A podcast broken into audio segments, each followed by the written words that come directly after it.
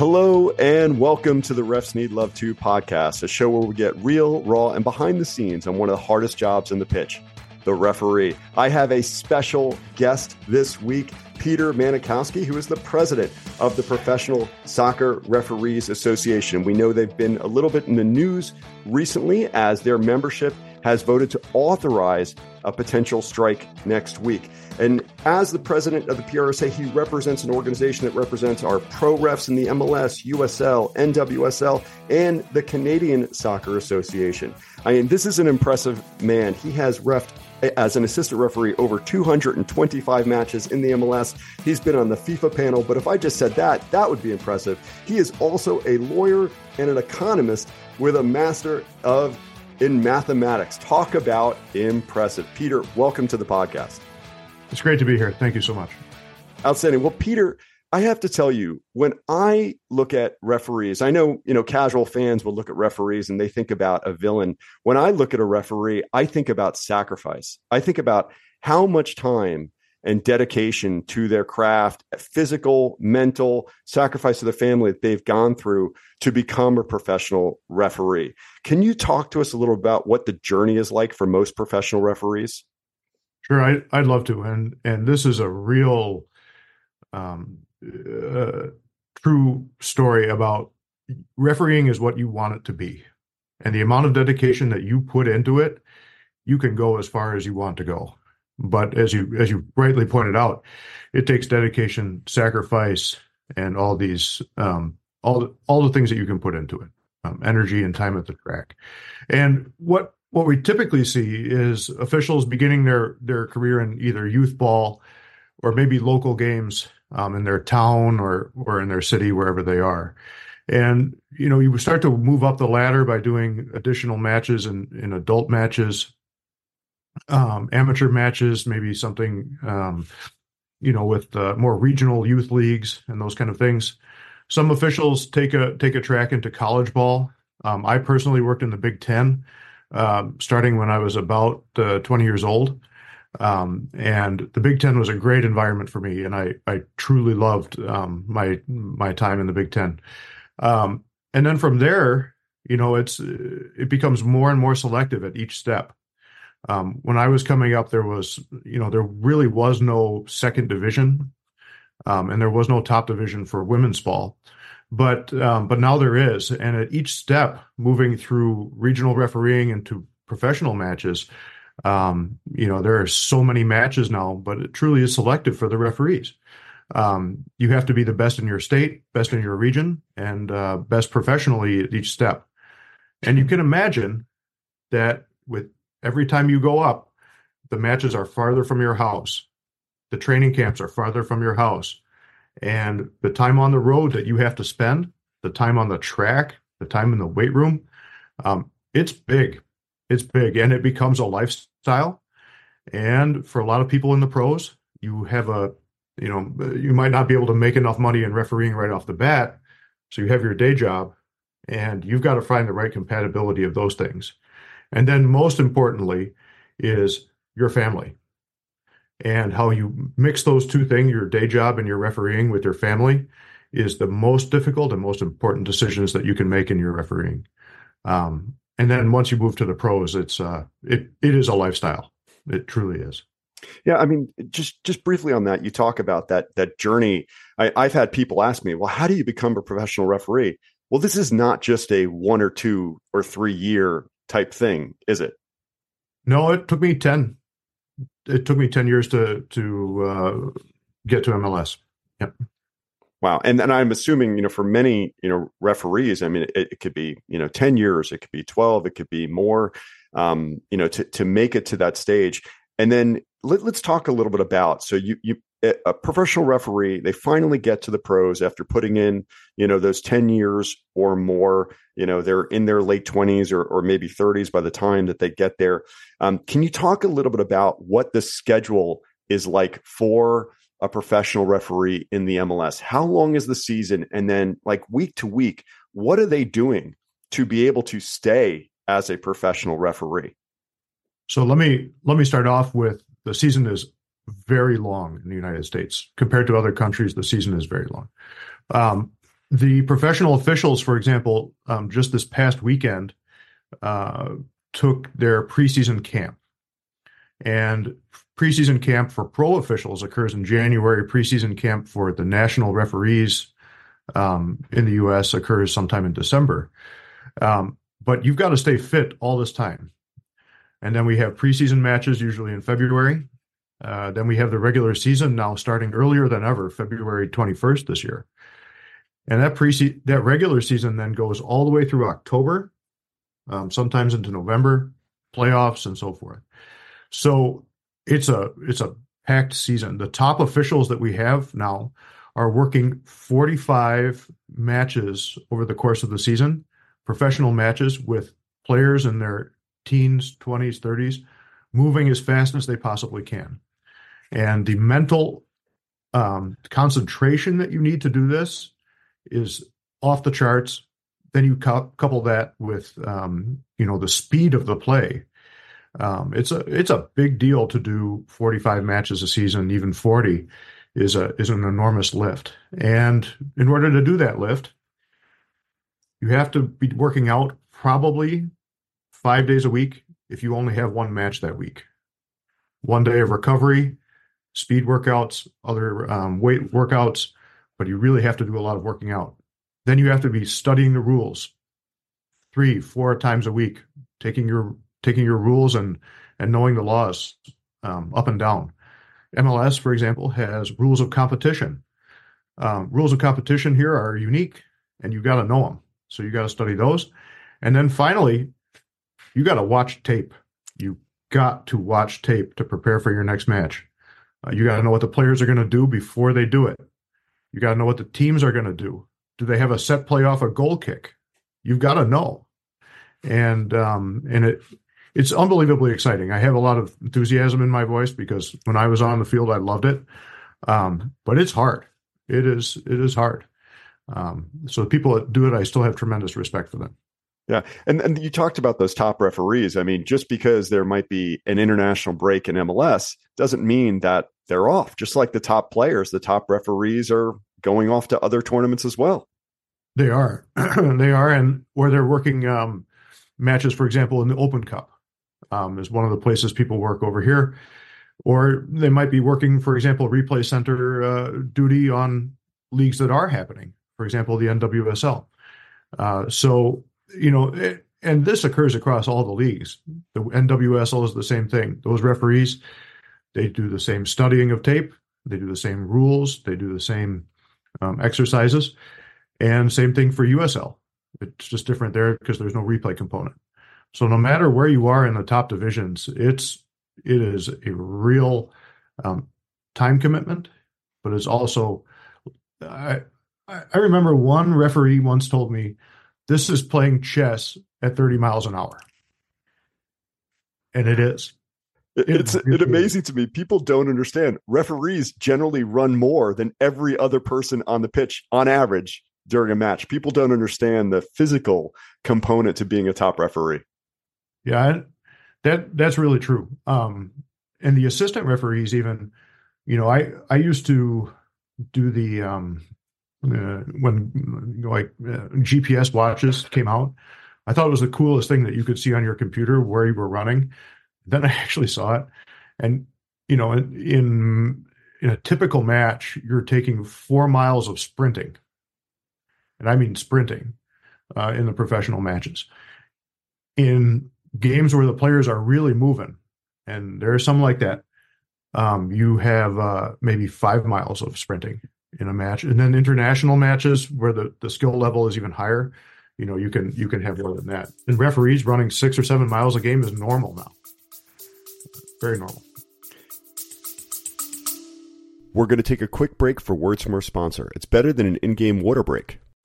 When it comes to influencer marketing, there's a podcast that covers it all that you will want to add to your playlist. The Influence Factor by the Influencer Marketing Factory. They talk about influencer marketing, social media, the creator economy, social commerce, and much, much more. They cover all aspects, including the creator economy, social commerce, the latest trends, the metaverse, TikTok trends, and that's just the beginning. The Influence Factor by the Influencer Marketing Factory. Add the podcast to your playlist right now now.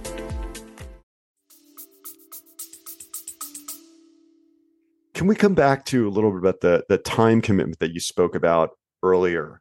Um, when you are a you know professional referee, whether you're a center referee or you're you know an assistant referee or the fourth official, you know, can you talk about the travel that's on them. And obviously, here in the United States, we have a massive, massive country. It takes a long time to get from one point to another. You need to make sure you're there for the match and fresh for the match. You talk about that time commitment and like when are refs notified? Where are they going? How long do they need to be away? Because I'm really, you know, we're talking about, you know, the lifestyle of referee. It is, it's not easy. It it's really not. And and when you work in the physical training and the recovery that you need um, into the flying around is tremendously difficult. Um, so uh, on a typical match, let's say it's Saturday, uh, you would fly Friday, usually in the afternoon, um, arrive at your hotel, and uh, and just go to bed.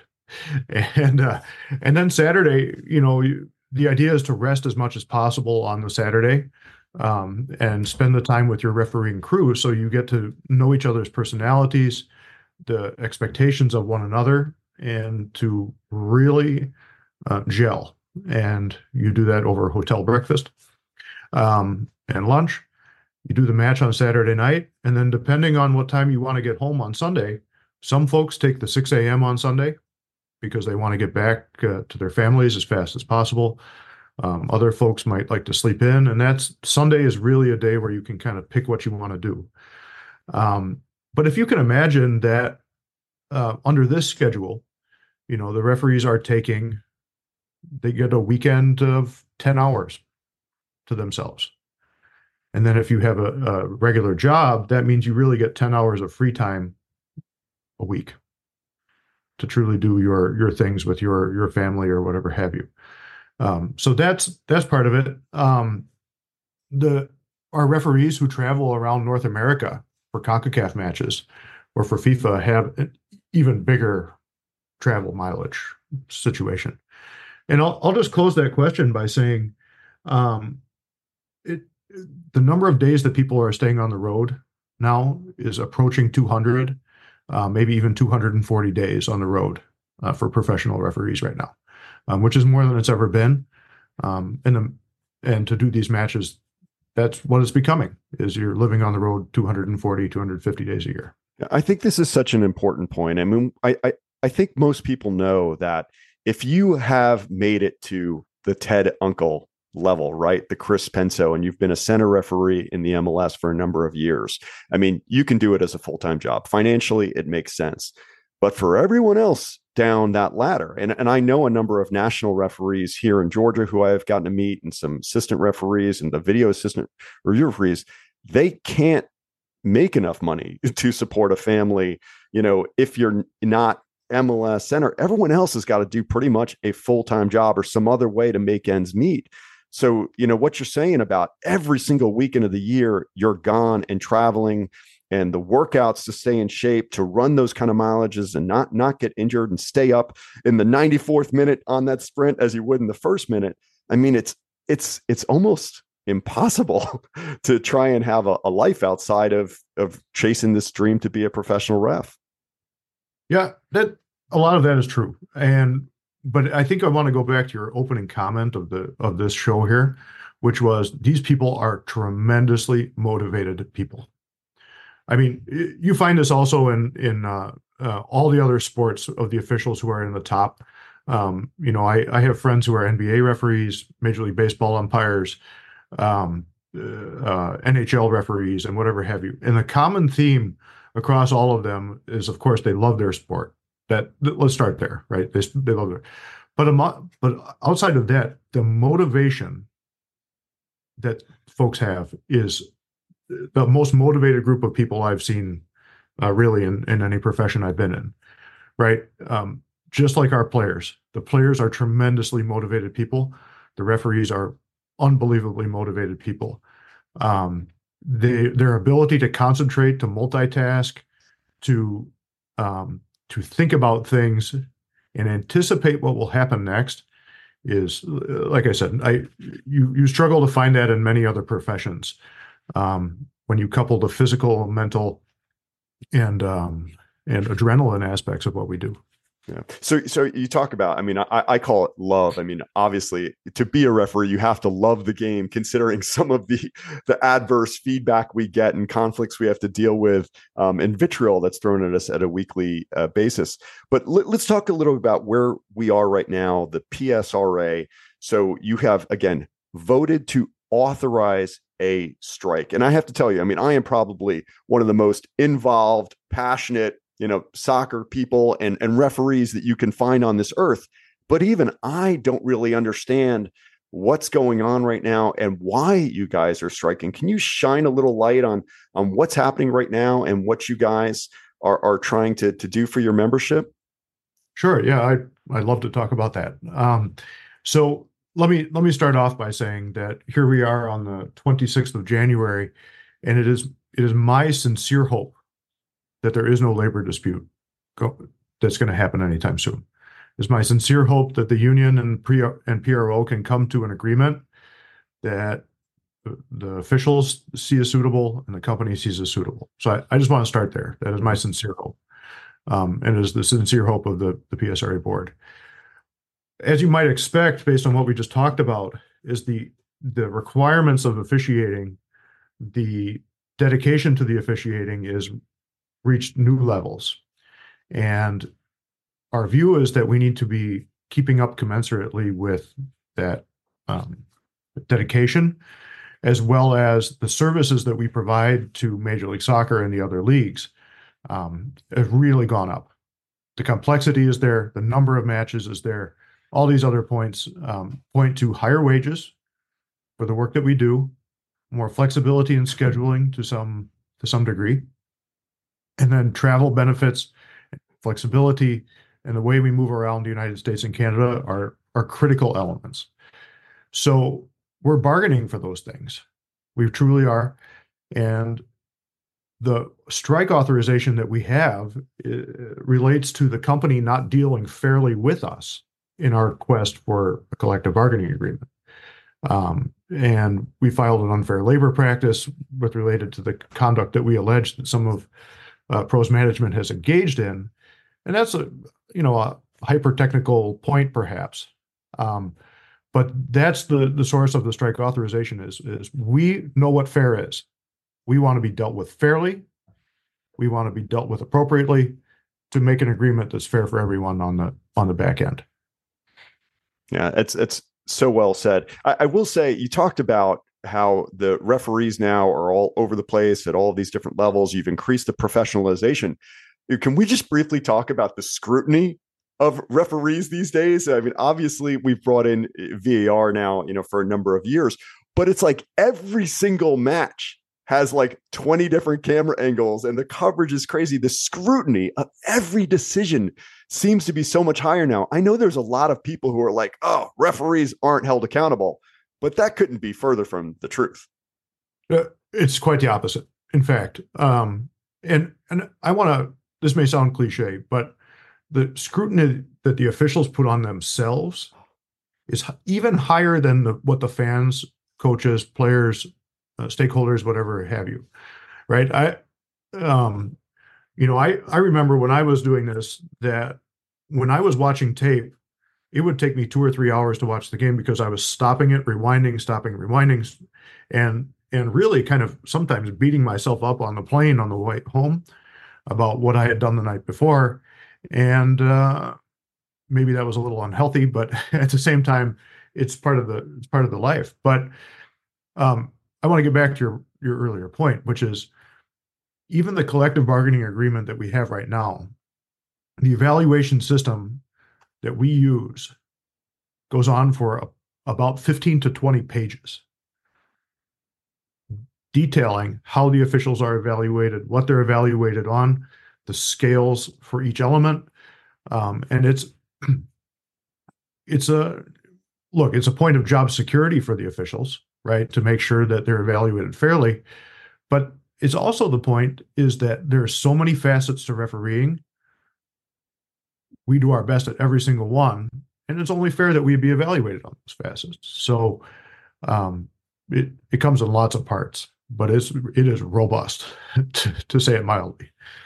Yeah, no, I don't think people have any idea the amount of scrutiny every single every single call is made. I, I know I have some friends who have have talked to me about their professional referee experience. You know, the the uh, evaluations, the assessments are four, six pages long of every single decision, and there are real consequences when key match decisions are missed. And it's it's not like you can go get another job refing some other soccer league professionally.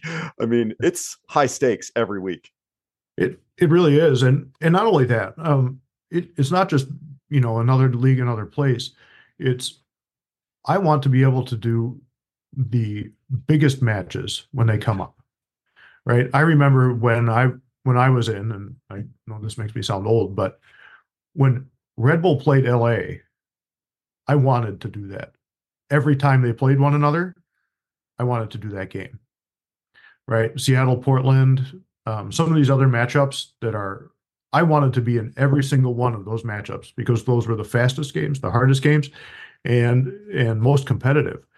And I remember one season, um, my crew worked New York versus LA both times that season, and that was one of the proudest moments that I really had in refereeing.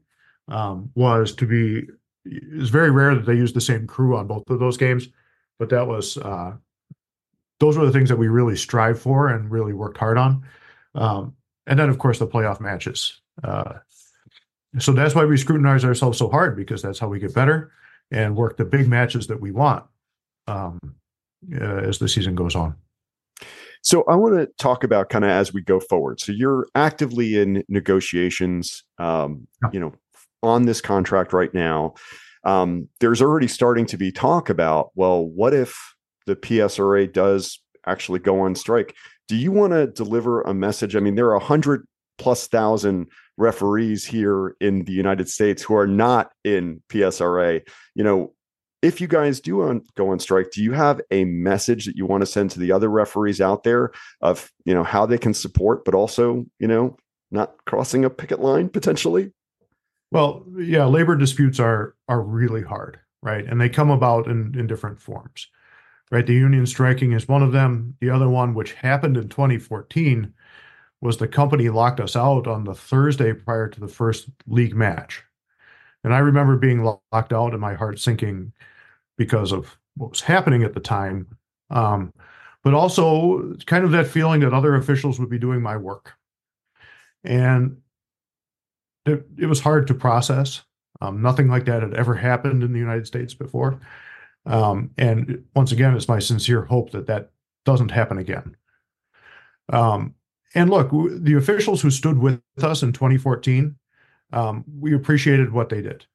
Right? They um, they became not available for those matches that um, that uh, Pro at the time had asked them to do. They um, they had other work going. Um, they chose to simply say, "I'm standing in solidarity with the union officials," and we really appreciated that, right? And and it comes the appreciation comes in a couple of parts, not just the contract that we have right now, or the contract that we may be bargaining for, but we really view this as the respect that the the company has for the officials, the respect MLS has for the officials, and these things has it truly has risen in a positive way over the years and we want to raise it further. And with that respect comes higher wages, better better way to move around the country, um, scheduling, and whatever have you. But these things all come down to the officials who are working in the lower levels. And that's a key point over here, which is our, our philosophy is that the raising rising tide will lift all the referees in all the places it will call greater attention to the job of refereeing, which is one of our goals as well. And really, to increase the professionalism from international ball to the NWSL, Major League Soccer, and all the other leagues that we have deserve professional referees. And we want to give it to them. And we know what to do to make it happen. So that's why we're asking the officials to really stand with us um, because we see the impact across the country, United States and Canada, um, as being enormous. And, uh, and we can all get there if we work together. I, I truly believe that. Yeah, I mean, I know again as a grassroots official for about 10 years now, the the training and the professionalism gap between grassroots and pro is dramatic. And even if you might be, um, you know, have been around for a long time as a regional referee, I mean, it is a massive jump to go pro. Can you talk a little bit about what happened last time there was a lockout? I think MLS did try to go forward with some other referees. Did the quality get affected? Oh, they did. They did go forward um, with with other officials. Um, in my view, it did. Right. Of course, and I've got to say the, the referees who went out there in the early part of March of 2014, they did their best too. They really did, and they applied the professionalism that they had that they could supply, and just like every referee does, no matter when they go out there. Um, but there's an issue of familiarity with the league, familiarity with the players, with the coaches, with the unique rules that exist in MLS sometimes. And that familiarity just isn't there if you bring in replacement officials. Mm-hmm. It's just not. Mm-hmm. Yeah. I mean, there's already, yeah. you know, lots of talk about consistency and credibility of officials. And again, you know, when I look at at Ismail and I look at, you know, you know, again, Tori Penso or Chris Penso or or Ted Unkel or any of these uh, wonderful referees. I mean, they come across as so professional and have so much credibility on the pitch, and that comes from training and, and feedback and familiarity with the players in the league. And if you lose that, it really calls all of the games into question and the professionalism of of the MLS, the credibility of the MLS. Um, so I, I hope they do um, find a way to come to the table and uh, come to agreement with you guys so we can avoid this situation. Yeah, and and look, they've come to the table. They really have, um, and and we appreciate the work that the pro committee is doing. So I I want to be very clear that these are. Um, I actually worked with many of them on the field of play. Um, a couple of the folks I worked with them in uh, major in uh, major MLS Cup 2014. So we all are talking about the same thing right? We we really are. It's just it's to the extent of wages, it's the extent of benefits, travel considerations, and scheduling. Um, that the question is how much and when, right? And and um, so I want to be very clear about that, which is the pro committee is is made up of good people, um, and some of them have been my friends for 20 years. The the real part about about replacement officials that um, is right is that is that matches are spectacles, right? The entertainment value of these matches is held together by the, in, in a large part to the talent of the referee, right? The the the talent and the dedication of the referee makes the matches flow in a way that you don't even believe you're seeing, right? And when and when that talent breaks down or errors occur or whatever have you, the spectacle breaks apart. The entertainment value to the fans, to the players, the coaches, that's what breaks down. And so there's not so much the accuracy of the de- decisions, but the management of the match, the way people talk to one another, the way people interact with one another. And by the way, how long the ball is in play has a lot to do with this, right? Nobody wants to see a disputes over throw-ins or goal kicks or whatever. We want to see the ball in play, and we want to see the players moving as fast as they can. And that's the real talent that the officials provide is those soft skills to keep the ball moving, keep the ball in play, and let the players show what they have. And that's what it's all about. That's why I love soccer. It's fast, and the players make all the difference to and we want to provide that foundation for them to to do that on the field of play. Outstanding. Well, Peter, I, I, just want to thank you so much for your time. The last question I have for you is how can we the soccer community and specifically the soccer ref com- referee community which again there's a hundred thousand grassroots referees across just the united states and i know there are referees in all other countries who are looking at this situation who are dealing with similar types of challenges and issues how can we support you during this time well first of all is by reaching out to the officials who you may know and discussing these issues right what are you paid in your local league what would you where would you like it to go? What dedication does the local league require of you? Where do you want that to go? We're talking about the same things over here, and it's the discussion that's that's really important. So we ask you to really share your solidarity with us as we begin this, you know, uh, or continue on this road towards building a better life for referees and making their work um, fulfilling, and also their work uh, their their work conditions suitable so that they can do the best job as they possibly can. So, you know, these these disputes have happened in other places, and and you know they've happened in South America, they've happened in Central America, they happen in Europe from time to time, they happen all over the world, right? And and in each place, each place is an opportunity to raise the level of refereeing so that the job is better for the referee. And that's what we're really trying to do. This is our year. Um, other places will have other years, but we all support one another just as we do on the field of play. Um, you know, you're a crew of three. Now we're at, or four or five or six. We're asking us to be a crew of, uh, you know, thousands of referees standing together. Outstanding. Peter, thank you so much. I'm just going to close this out, now, and I just want to say thank you for what you're doing. Again, not just for the PSRA, but for referees everywhere, all around the world. Uh, this has been an episode of the Refs Need Love 2 podcast. Again, you can find me at refsneedlove2.com, at TikTok, on Insta, certainly on the website and this podcast as well. Please let us know your comments and your feedback. And definitely, uh, please support the PSRA as they fight for all of us. Again, I sincerely appreciate your time, and I hope your next match is red card free.